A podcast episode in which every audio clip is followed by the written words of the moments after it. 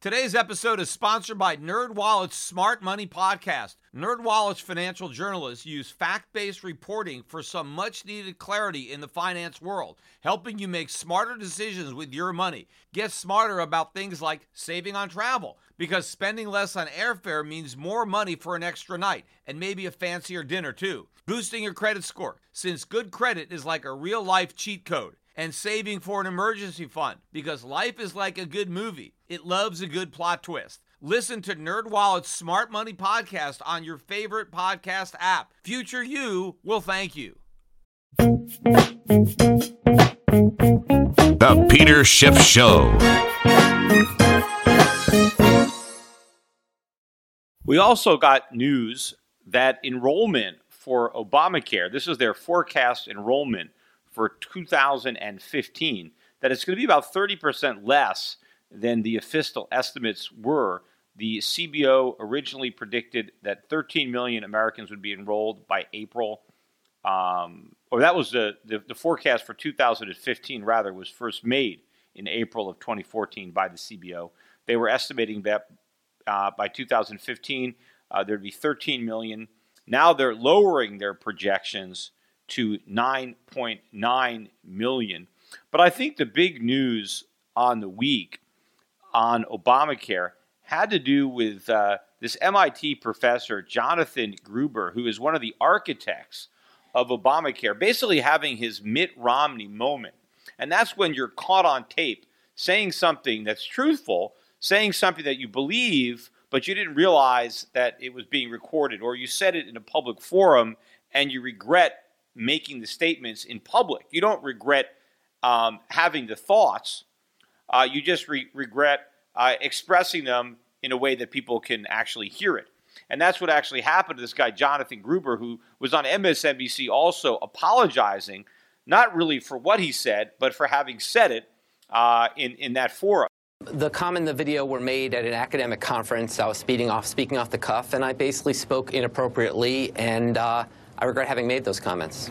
He said, "Well, I was speaking off the cuff," but he didn't say that. You know, I wasn't speaking honestly. He his, he's regretting what he said. And what did he say that got him in so much hot water? This bill was written in a tortured way to make sure CBO did not score the mandate as taxes. Lack of transparency is a huge political advantage. And basically, you know, call it the stupidity of the American voter or whatever.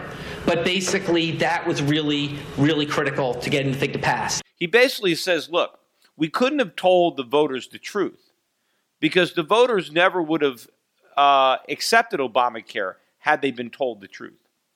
And the reason he says we can't um, tell the voters the truth is because they can't handle the truth because they're too stupid. Now, that's one thing I actually agree with. I do think that uh, the average American who's voting is probably not smart enough to really understand economics.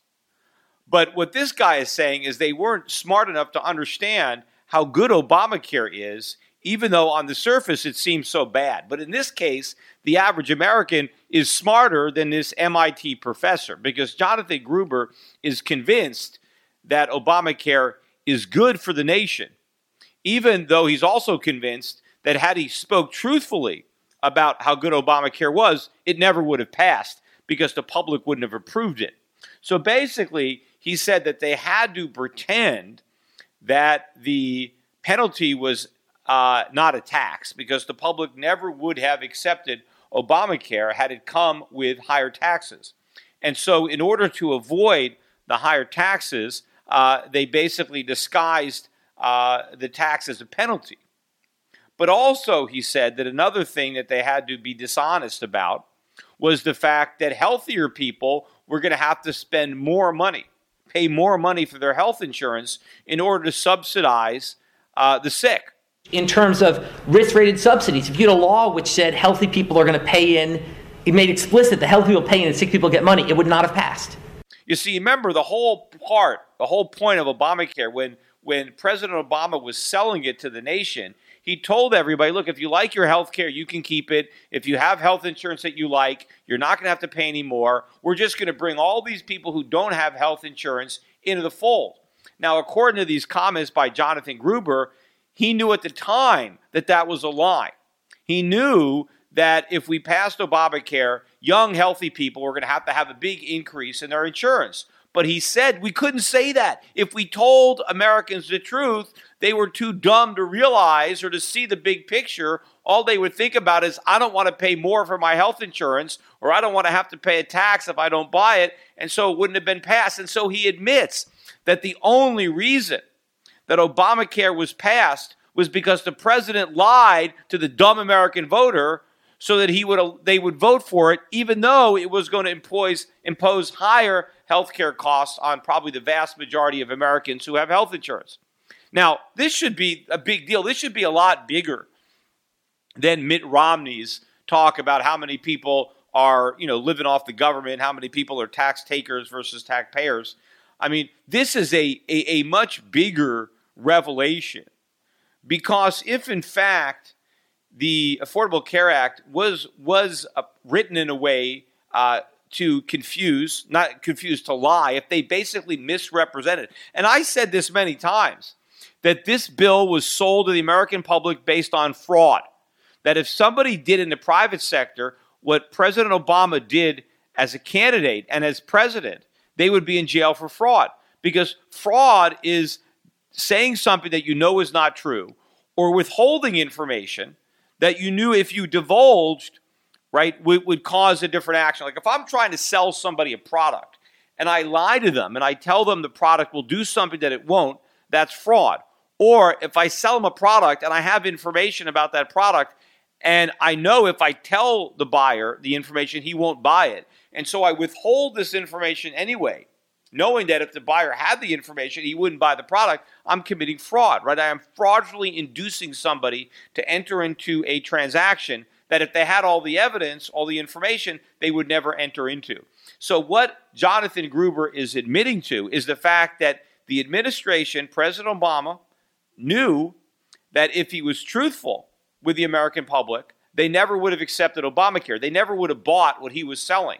And so they had to lie to the public and why do they have to lie to the public? Why do they have to lie to the voters? Because they're idiots. They're too stupid to understand what's in their own interest. So we have to lie to them to get their votes. Again, this is far bigger.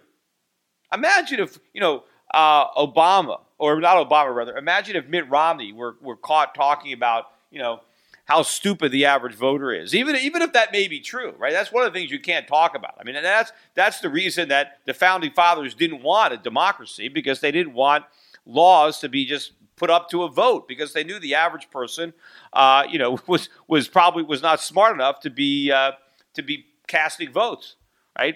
That's why uh, voting was restricted to limit the suffrage so that they can have better government. They just didn't want everybody – everybody voting because they might vote for dumb things like Obamacare. But in this case, had they been told the truth about Obamacare, as dumb as they are, they're not that dumb, and they wouldn't have voted for it. And so here you had you you know you had a lie, but imagine if uh, Mitt Romney had talked about, oh, we got to you know the voters are dumb, and so I have to lie to them. I can't tell them what I really want to do, or they never would vote for me. So I'm going to lie to them, and then once I get elected, I'm going to do what I want.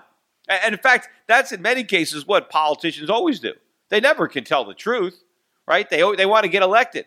So they say whatever they need to say to get elected, and then hopefully you think when they are elected, they do what's right, not what's politically popular. Right? Because usually what's right is politically unpopular. So a lot of times, in order to get elected, you have to say things uh, that you you know just to get votes, and then if you're if you're a better pol- if you care about your country, once you are elected, you will actually govern for the good of the country not simply to get more votes and get reelected. But unfortunately, that's what that's what most politicians do. But imagine if a Republican, you know, any Republican was caught on camera talking about how dumb the average voter is, how stupid the average voter is, and how they have to lie to them in order to get them to, uh, you know, approve of what they want to do. I mean, this would be this would be a huge, huge story. So we'll see uh, if it gathers any more traction. You know, also by the way, on Obamacare, the Supreme Court again is going to have an opportunity uh, to uh, rule on the constitutionality of Obamacare. I think they blew it last time uh, with the uh, with, with, with the mandate, calling the you know the mandated tax. I think they blew that decision, and plus I think it's also an unapportioned direct tax. So the Supreme Court blew it last time, but they're going to have another opportunity because the, when they wrote Obamacare originally, there was an assumption made that the states were going to set up their exchanges. And so the law was written based on exchanges that were set up by the states. Well, very few states set up exchanges. So the federal government set up exchanges in states where the states didn't do it. But there's nothing in the bill that authorizes it. So this is being challenged as, as illegal and constitutional because the bill was passed and statutes are relying on exchanges that were set up by the states. There is no authorization for the federal government to set up an exchange, and all of the the references are always to exchanges set up by the states. There is nothing regarding exchanges uh, set up by the federal government because that wasn't envisioned as part of the law. So I think this is yet another uh, reason that the the bill needs to be uh, uh, you know slashed down or you know er, eradicated by the Supreme Court. So we'll see what happens. We're not going to get this uh, decision, I don't think, until uh, sometime next year. But it is a, a second chance for the for the Supreme Court to make it right and to get rid of Obamacare. Which, of course, if they do, it's not going to get resurrected because it's not going to get through uh, the uh, you know re- Republican Congress. I read that an argument that the Obama administration is is making and is going to make before the Supreme Court with respect to the language in the Affordable Care Act that specifically states that the exchanges are to be set up by the states, that the reference to set up by the states was just a typo, that they didn't even mean to write it that way. It was just a typo, you know, kind of like a like a spelling mistake.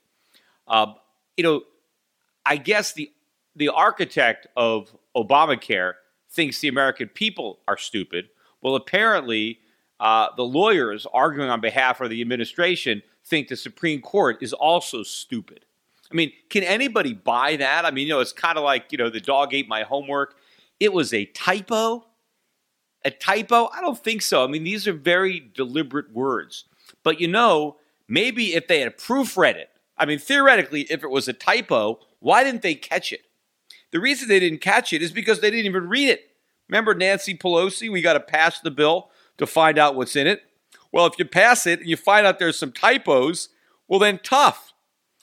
And you can't come back and argue that it's a typo because it's a specific meaning. Anybody can come back and change the meaning of a bill after the fact by claiming, well, we didn't mean to write it that way. It was a typo. We meant to write it a different way. Well, it wasn't passed a different way. It was passed that way. The language that was in it is what was passed. You can't amend the bill.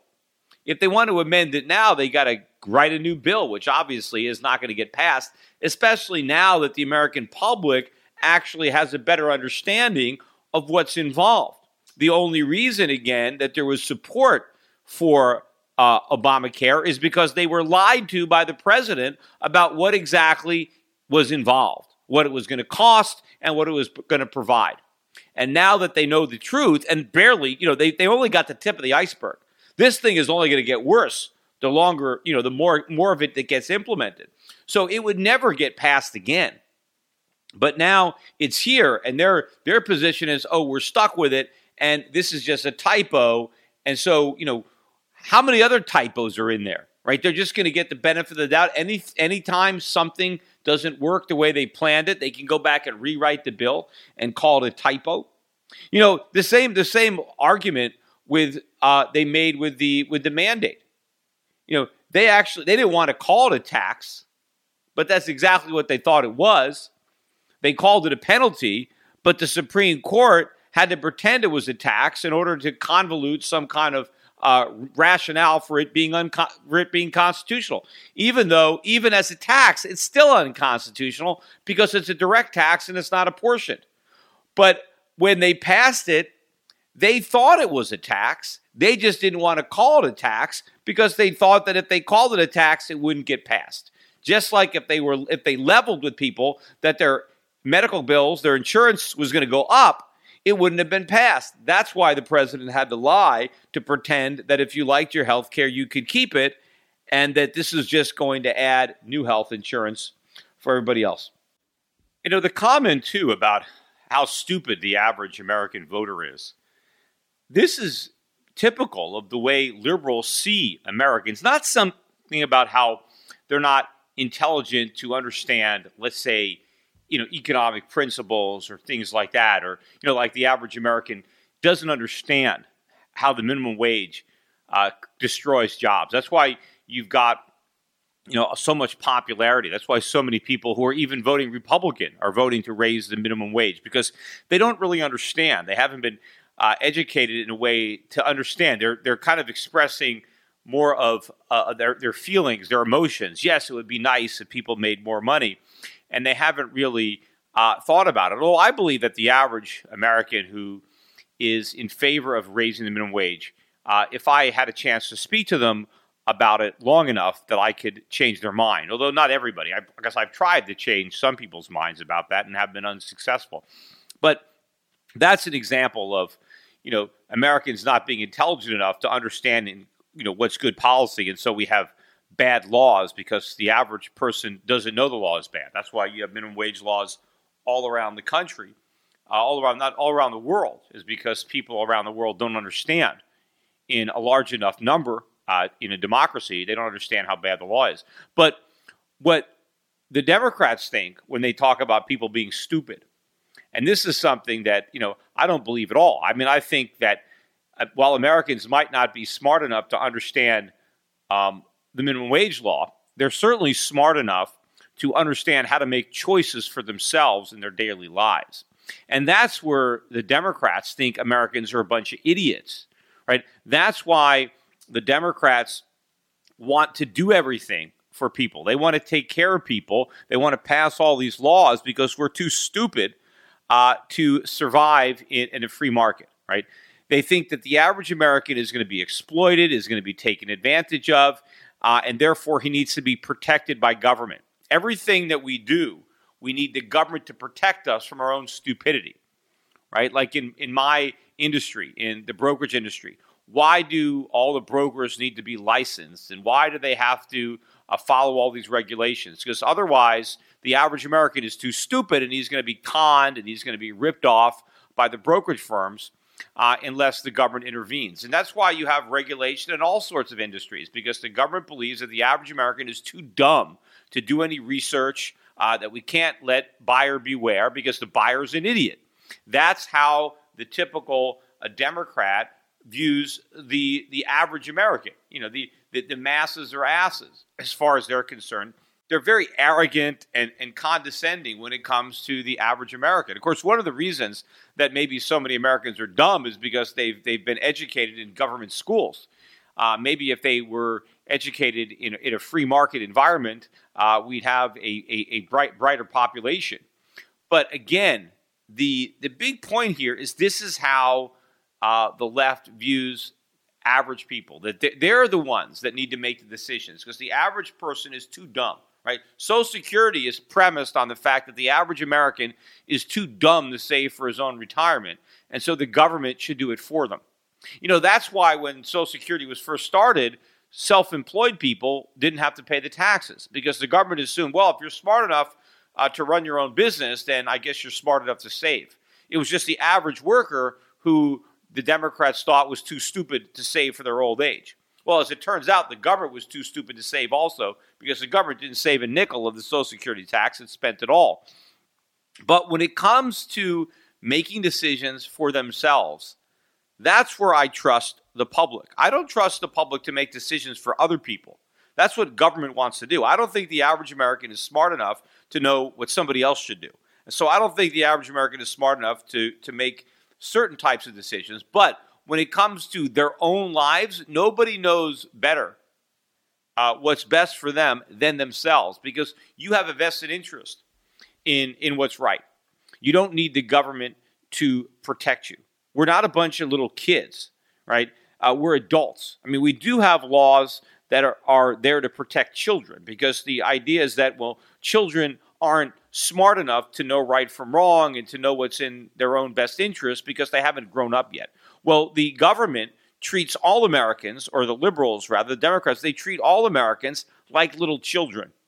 And that's in the case of Obamacare, right? The average American is too dumb to provide for himself, he's too dumb to buy his own health insurance, uh, and therefore the government has to do it. And by the way, the average American is too dumb to realize how good this law is, so we're going to lie about it. So these idiot American voters vote for it anyway, uh, because if we told them the truth, they're not smart enough to understand. See, here is where they actually were smart enough to understand that it's no good because they could see for themselves the way it impacts their own choices and their own pocketbook. Today's financial advisors behave like pro wrestling TV commentators. They scream that the recovery is strong, debt is manageable, inflation is low, and that the Federal Reserve has everything under control. They may be oblivious, but the danger is real. Looking beyond the media hype can open a world of broader investing ideas. Euro Pacific Capital is a registered investment advisor that offers stock focused wealth management services that closely follow the strategy of our founder and CEO, Peter Schiff. We concentrate on those countries that are more closely in tune with Peter's vision of how capitalism is supposed to work. And these investments are not hard to find, provided you know where to look. Isn't it time you change the channel and let Euro Pacific put a little reality back into your portfolio? If you live in the United States and have $25,000 or more to invest, call 800 727 7922. That's 800 727 7922. Non U.S. residents access similar strategies through Euro Pacific Bank at europacbank.com. Euro Pacific Capital and Euro Pacific Bank are affiliated companies.